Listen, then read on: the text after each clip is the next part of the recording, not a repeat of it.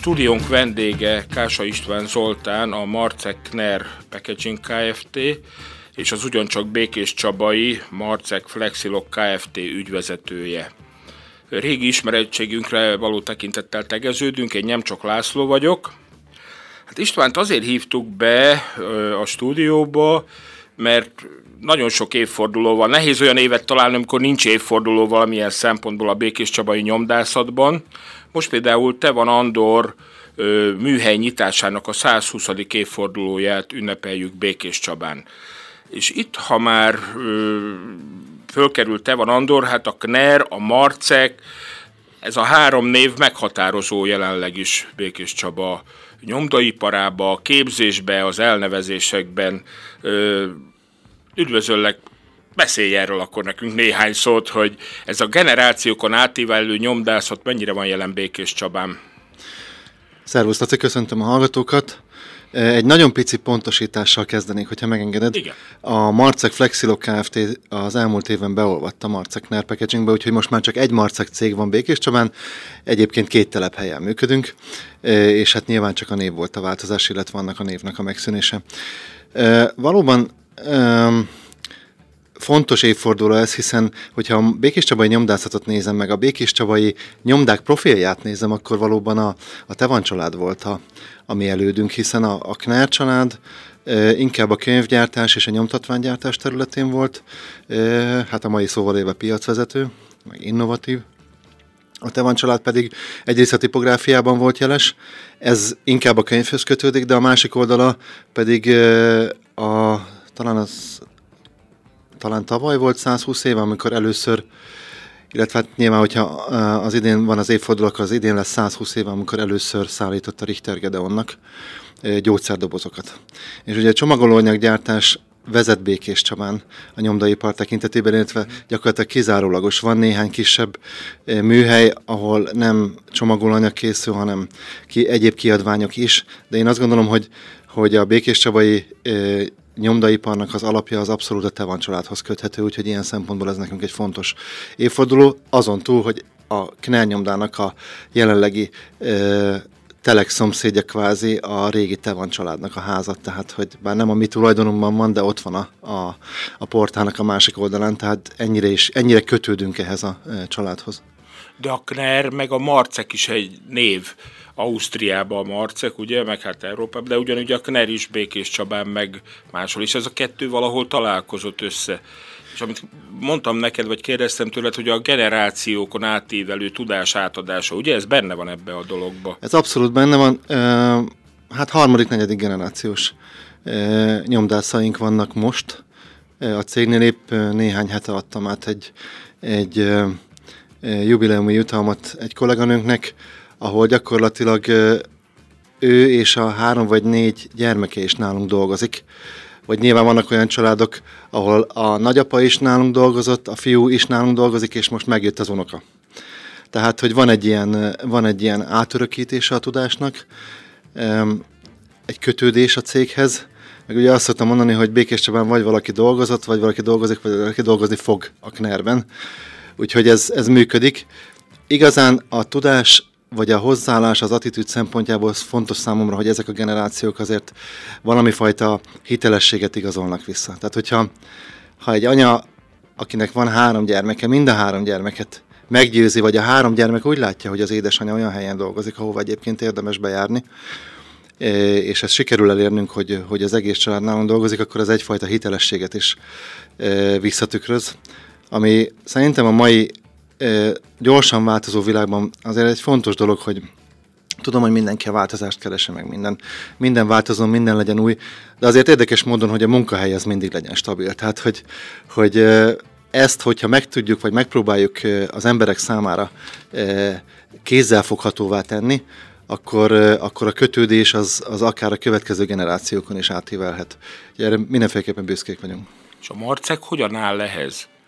A Marcek is egy családi cég, ugye? Egy pár szoba elmondanád, hogy ők kicsoda? Lehet, hogy valaki nem tudja a hallgatók. Igen, a Marcek Ugye a Kner család 1882-ben indította a nyomdáját, ugye a név miatt kötődünk komolyan a Knerhez, a Marcek család pedig három évvel korábban, 1879-ben, ugye Bécs környékén ott több telephelyet is megjártak. Valóban egy családi cég, még most is a család, három családtag vezeti a, a gyárat, a Marcek Bécstől délre 20 kilométerre működik Treiskirchenben, ami egyébként 56-ban a magyaroknak az első menedéke volt, tehát ilyen szempontból egy picit történelmi a hely, de egyébként egy ipari terület, címkegyártással foglalkoznak főképpen, és hát azt meg kell mondanom, hogy főleg az osztrák piac elég nacionalista, olyan szempontból, hogy szeretnek az ott, ott működő cégek hazai beszállítótól vásárolni, de miután bizonyos termékek nincsenek benne a Marcek portfóliójában, nagyon jól tudunk együttműködni velük, és egy mind a két oldalon gyümölcsöző együttműködésünk van az osztrák piacot tekintve, hát tehát mi is megfelelő árértékarányú termékeket adunk, számunkra is megfelelő, és ők is tovább tudják adni megfelelő hozammal.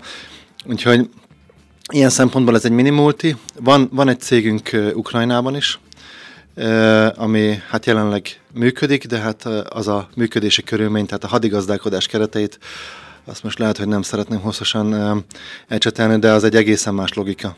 De működik a cég, mert hát nyilván ott is valamilyen módon megy az élet, tehát ott muszáj az élelmiszer csomagolóanyagokat előállítani, úgyhogy a, a harmadik lába a Marcek csoportnak az Ukrajnában van.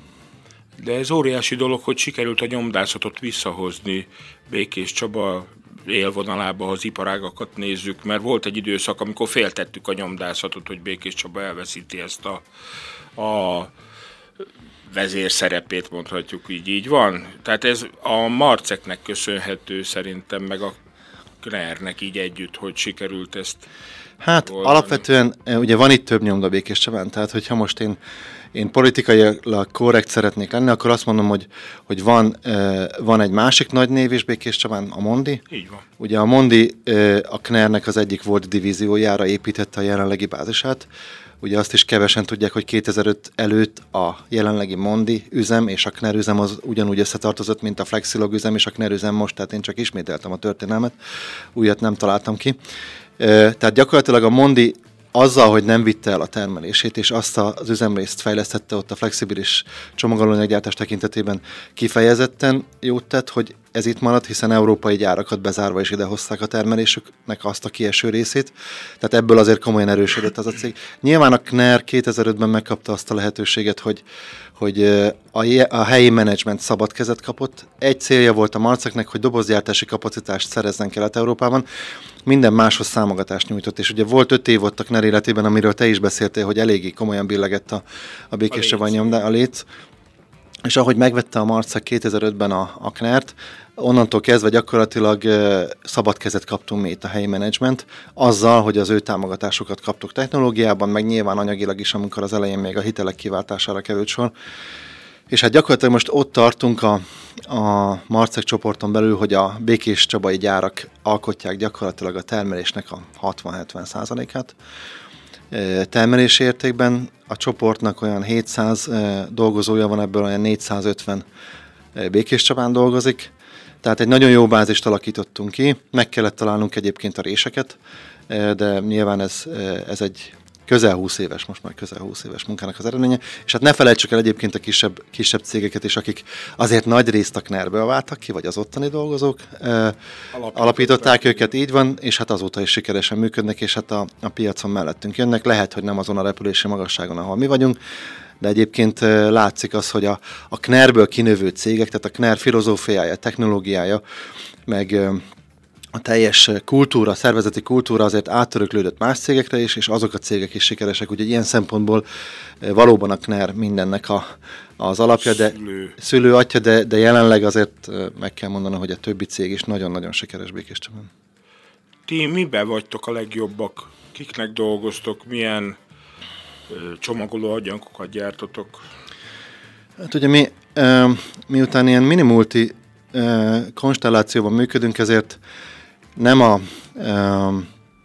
nem a nagy mennyiségű homogén termékek gyártására koncentrálunk, hanem a, a nagyobb csomagokra koncentrálunk, amik, amelyek heterogének. Ez azt jelenti, hogy példaként van egy, hát nyugat-európai megrendelőnk, aki, aki állateredeleket gyárt, és tőlünk évi 6-700 millió darab címkét rendel, 1500 számot, és a mi erősségünk abban van, hogy ők nem rendelnek soha, hanem mi rá vagyunk csatlakozva az ő gyártásprogramozási rendszerükre, mi automatikusan levesszük az adatokat, amelyeket ők maguk házokon belül megterveznek, és ez alapján gyártunk, és hetente kétszer szállítunk hozzájuk. Tehát gyakorlatilag ezzel azt szeretném mondani, hogy Békés Csabán nehéz innovációt végigvinni, és ezt lehet, hogy egyfajta kritika is a, az itteni nyomdás csapatnak, tehát mi jól tudunk gyártani nagy mennyiségű termékeket, hozzuk az iparági átlagot. Még azt kell mondanom, hogy a, a hatékonyság területén sem vagyunk nagyon elmaradva egyébként a nyugati nyomdáktól. Van elmaradásunk, de, de nem annyira jelentős, egy 10-15 százalékot tippelek én a jelenlegi helyzetben. Azonban, azonban mi a cég csoporton belül is arra koncentrálunk, hogy azokat a csomagokat hozzuk el, amelyek, amelyeket a nagyok nem szeretnek, mert túl nyűgös, a kicsiknek meg lehet, hogy nincs hozzá know-howjuk, és akkor ilyen szempontból mi ezt a nist, ezt a rést megtaláltuk a piacon, és ezzel megyünk előre, tehát több olyan megrendelőnk van, aki, akikkel eh, ilyen VMI rendszereket működtettünk, ez gyakorlatilag azt jelenti, hogy, hogy automatikusan kezeljük az ő csomagolóanyag készleteiket, és ők nem is rendelnek semmit, csak látják, hogy a gép mellett megérkezik a termelési programnak megfelelő, eh, megfelelő termék. Ez egyébként egy komoly döntési pont volt, hát körülbelül tíz éve kezdődött ez el, amikor el kellett döntenünk, hogy merre megyünk. Mert ugye a fejlesztések szempontjából nincs itt a, nincs itt a koponya Békés Csabán, tehát nincs elég nyomdamérnök, nincs elég innovatív nyomdamérnök, nincs elég külföldi, beszélő nyomdamérnök, tehát hogy ez egy fontos kritérium lenne, amivel nem tud versenyezni mondjuk, vagy nem tudunk versenyezni egy olasz nyomdával, ahol ott van például Milánóban a fejlesztői központ két sarokkal arrébb. Úgyhogy mi arra, arra lőttük be az irányt, hogy, hogy jó rendben van, akkor legyen az, hogy a költségekre megyünk rá, és miután egy ilyen rendszert működtet az ember, ott meg lehet spórolni beszerzőket a megrendelő oldaláról, meg lehet nagyon sok gyártási költséget spórolni, mert mi nagyon, tehát mi hosszabb gyártási ciklusokat indítunk, mint hogyha egyedi megrendeléseket indítanánk, tehát ez egy spórolás. És hát ez a csomag, amit egyébként mi, hát most már három éve gyártunk, körülbelül egy olyan 30%-os költségcsökkentést jelentett a megrendelőnknek egy osztrák Bécsben működő nyomdához képest. Az a logika, amit mi felkínáltunk, csak ugye ehhez egy nagyon komoly belső csapat is kell. Egy Nyilván egy elkötelezett menedzsment, egy innovatív menedzsment, de ahhoz kell egy komoly IT csapat, ami megvan. Kell egy komoly kommunikációs csapat, egy gyártás előkészítés, kell a termelés, aki tudja, hogy ezeket a, ezeket a csomagokat végig kell tolni hetente a termelésen. Kell egy logisztikai, logisztikai központ, aki kezeli ezeket például. Ennek a megrendelőnek 200 millió darab címke van folyamatosan raktáron, 1500 különféle cikkszámból, és ezeket hívják, hívja le, vagy látjuk, hogy mi, mi lesz gyártásban is viszi. Tehát a mi mi célunk, vagy a mi túlélésünknek ez a garanciája, mert ez nyűgös. Tehát ezt fölépíteni más által, ez nem igazán, tehát erre nincsen sok jelentkező. Úgyhogy mi megfogtuk a, a dolgoknak a nehezebb oldalát, fölépítettük ezt, és én azt gondolom, hogy ilyen szempontból nagyon komoly köt, kötel, köteléket alakítunk ki a megrendelőinkkel, hiszen ezt a rendszert leváltani, ez pénzbe, időbe és kockázatba kerül, amíg egy újabb beszállító beszáll ebbe a piacba. De mégis milyen címkék ezek jellemzően? Hát el kell... Ószer, sörös... Ugye, hogyha címkéket nézzük, akkor étolajok, sörök, tisztító, háztartási tisztítószereknek a címkéi, akkor állateledelek, konzervek, akkor vannak ezek a pici ilyen alumínium macskáknak való kis dobozkák, azoknak a címkéi, akkor, hogyha gyógyszeripar... Csak címke, doboz is bármi, van. Ami... Megyünk a gyógyszeripar felé, akkor ott vannak betegtájékoztatók, meg dobozok, ugye ez is egy fontos szegmens, és hogyha elmozdulunk a dobozok felé, akkor gyakorlatilag a gyógyszeri doboz, gyógyszeripari dobozokon túl édesiparnak, vagy akár különböző élelmiszeripari cégeknek is műzlis dobozokat, vagy egyéb termékeket gyártunk. Ugye a kinti üzemben is címkegyártás van, a másik rész pedig egy flexó üzem, ami a, az egyéb ilyen zacskókat, mit tudom, tésztáknak, műzliknek, egyéb, egyéb élelmiszereknek gyártja az acskókat, vagy például nedves törlőkendőknek is és egyéb ilyen háztartási vagy háztartási vegyi termékeknek a csomagolóanyagait gyártjuk. Tehát egy elég széles spektrum. Ennek Nyilván az az előnye, hogy, az, hogy nincs szezonalitás a cégnél. Tehát itt mindig megy. Nyáron a sör megy, télen a gyógyszer megy, tavasszal, mit tudom én, a, a nyuszik tojnak többet, és akkor a, a tojás e, tartóknak a címkéjét kell orbaszájba gyártani. Ez egy, ez egy nagyon jó dolog. A, a, a nehézség ebben a történetben az, hogy minden egyes termékcsoportban a saját termékcsoportjának a profiával versenyzünk. Tehát, hogyha betegtájékoztatót gyártok, akkor egy kifejezetten és kizárólag betegtájékoztatót gyártó cégcsoporttal versenyzek, tehát profinak kell lennem. Ha flexót gyártok, akkor például egy Mondival kell technológiailag ugyanazon a szinten lennem, ha nem is fejlesztésben, mert ők sokkal előrébb vannak, hanem a normál gyártási ütemet, meg minőséget kell hoznom. Tehát azért a, a mi csapatunknak, vagy a KNER Békés Csabai KNER teljes csapatának azért nagyon komoly kihívást jelent az, hogy minden termékcsoportban legalább az iparági átlagot, vagy annak egy picit emelt szintjét hoznia kell, mert mindenhol profikkal vagyunk körülvéve. Úgyhogy ez egy szép kihívás, ez abból fakad, hogy a, hogy a, a tulajdonosi család arra gondol, vagy azt gondolja, úgy látja, hogy hogy a csomagolóanyag területén azért vannak súlyeltolódások, és mindig próbálja a súlyártolódásoknak megfelelően a beruházásaikat is irányítani. Tehát például egy pár évvel ezelőtt a Flexo is ennek volt a, az eredménye, hogy azért a flexibilis csomagolóanyagoknak a piaca az nő, nőn és fog, én azt gondolom. Nyilván a papír alapú, aki és nő, az Békés Csaba Iknernek a központi üzem, meg most már a kinti üzem egy része. Tehát azért van ebben egy nagyon komoly tudatosság is, de van benne egy nagyon komoly kihívás is a menedzsmentnek, meg a, a csapattagoknak, hogy azért mindenhol a toppon kell lenni. Covid mennyire vetett vissza titeket? Illetve hát, hogyan sikerült túlélni, megélni a dolgot? Megmondom őszintén, hogy tekintve a COVID, COVID és a háború két e, hullámát, illetve ennek a két hullámnak az összevetés a Covid kevésbé. A Covidban mindenki bepánikolt, hogy nem lesz csomagolóanyag. E, ott a Flexo üzem éppen a felfutási fázisban volt, és ott nehézségeket szenvedett, mert nem engedtek minket tesztelni, nem engedtek be sehova minket az új termék, vagy új beszállítóként. Ellenben a KNER meg pont ugyanebből profitált, mert azok a megrendelők, akiknek megvolt a, a stabil beszállítói bázisok, nem akartak váltani, sőt a nagyokra próbáltak koncentrálni, mert azért itt biztosított volt a teljes termelési lánc. Úgyhogy a Covid ilyen szempontból eh, nem, nem volt annyira kevésbé. kevésbé. Talán talán a belső működésben fáradtunk el nagyon, tehát ez a maszkviselés, a szabályok betartása, a home office, a csapattagok kiesése, aggódás a kollégákért. Sajnos veszítettünk is el kollégát, tehát hogy, hogy én azt gondolom, hogy inkább érzelmileg e, e, sújtott, vagy, vagy érintett minket ez az egész. És a háború?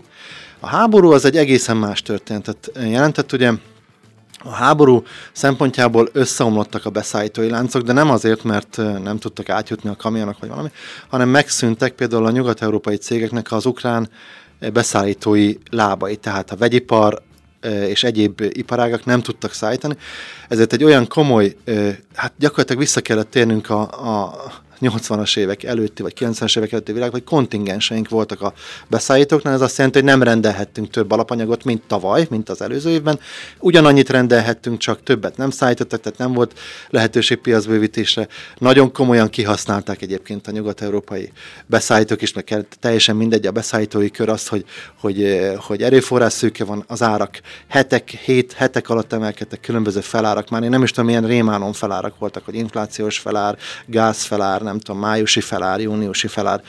Tehát gyakorlatilag követhetetlen volt az egész. Nagyon komoly munkát kellett végezni a kereskedelemnek, hogy tovább tolja ezeket az áremelkedéseket hát nyilván az életben maradásunk érdekében, tehát ez egy, és hát ugye az alapanyag az 60-70 százalék ebben a, ebben a történetben, tehát hogyha egy 400, 3-4 százalékos eredményhányadú iparágnál a 60 százaléka megemelkedik 20 százalékkal, akkor most nem akarok matekozni, de az bőven megüti az eredményt, úgyhogy negatív tartományba megy.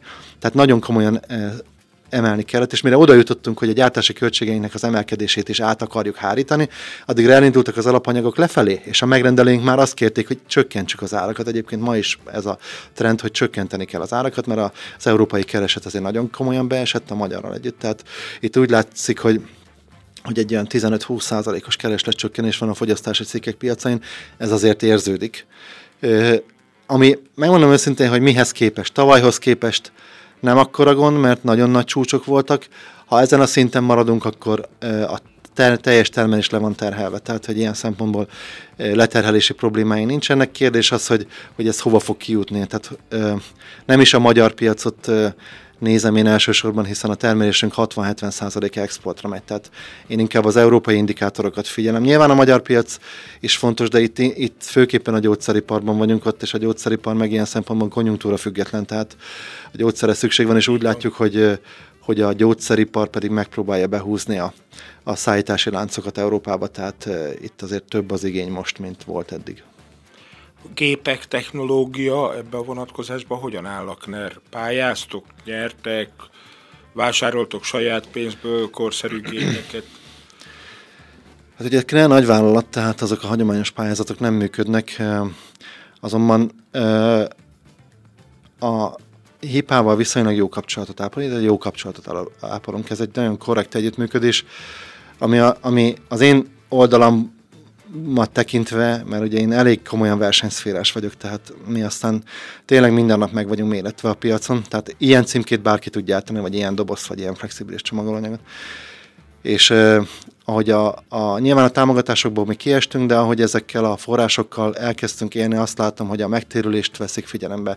Valódi versenyszférás megmérettetés van, prezentációk, tartanunk kell a számokat, tehát nem, nem gondolom azt, hogy hogy nem teljesítjük azt, amiért kapjuk a, a támogatást, ellenben meg kell felelni egy, egy halom megtérülési indikátornak, és ez nekem tetszik. Tehát, hogyha az alapján mérettetünk meg, és az alapján kapjuk a támogatást, hogy milyen üzleti tervet tudunk beadni, és azt aztán teljesíteni kell, mert ugye a monitoring időszak az, az egyik tekintetében 2030-ig tart, tehát gyakorlatilag teljesítenünk kell folyamatosan a számokat.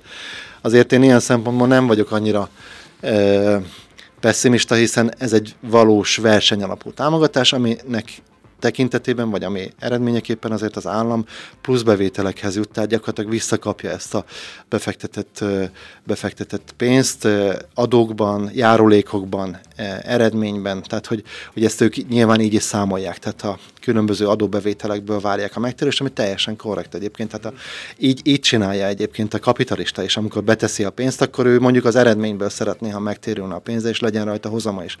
Tehát ilyen szempontból olyan, mint hogyha beszállt volna valaki a cég cégbe, és aztán majd visszavárja a befektetett tőkét, csak nem, nem közvetlenül, hanem adók és járulékok formájában, például a kollégáink fizetése után befizetett plusz létszám után befizetett egyéb járulékok, vagy a helyi adók, vagy egyéb formában. Tehát ilyen szempontból én ezt egy kvázi kockázati tőke befektetésnek tekintem, amit a magyar állam végez, tehát ez egy jó dolog.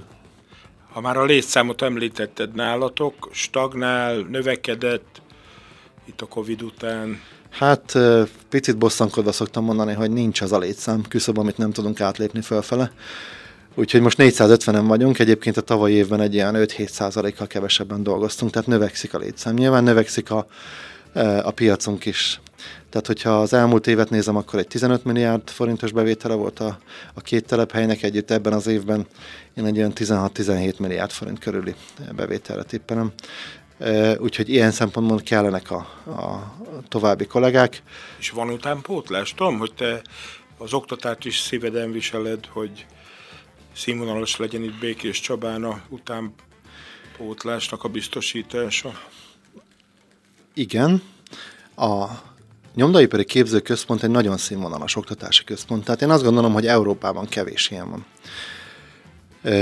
és ezzel a képzőközponttal a, a az állomány előkészítésben résztvevő kollégákat, tehát a pripresszes kollégákat és a nyomtatásban közreműködő nyomógépmester kollégáinkat tudjuk pótolni, tudjuk növelni a létszámot, és azért most már látszik, hogy tehát nem kell itt nagy számokra gondolni, 4-5-6 e, új kollégát föl tudunk venni egy-egy év után, és ugye ezt a többi nyomda is körülbelül ilyen arányban megteszi.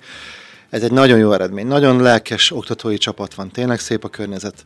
Jól el tudjuk adni egyébként a, a fiataloknak, hiszen egy zöld övezetben levő e, tanműhely van, ahol földig ér a, az ablak, és kilátunk az zöldbe, tehát sokkal inkább vonzó ez a környezet, mint hogyha én bevinném a Knerbe, amit tettem tíz évig, bevinném a Knerben a 13-14 éves diákokat, és akkor meglátja, hogy be kell öltözni, készfertőtlenítés, hajháló, ablak nélkül, mert ugye úgy tudunk gyártani stabilan fényviszonyok mellett. Tehát, hogy azt gondolom, hogy ennek a generációnak nagyon jó tett az, hogy ilyen körülményeket tudunk nekik biztosítani a képzésben. Tele van almás számítógéppel és hasonlókkal, tehát hogy, hogy egy valódi, modern képzőközpont. Ez egy jó dolog. és azt gondolom, hogy azt teljesíti, amire mi gondoltuk, hogy, hogy jó lesz.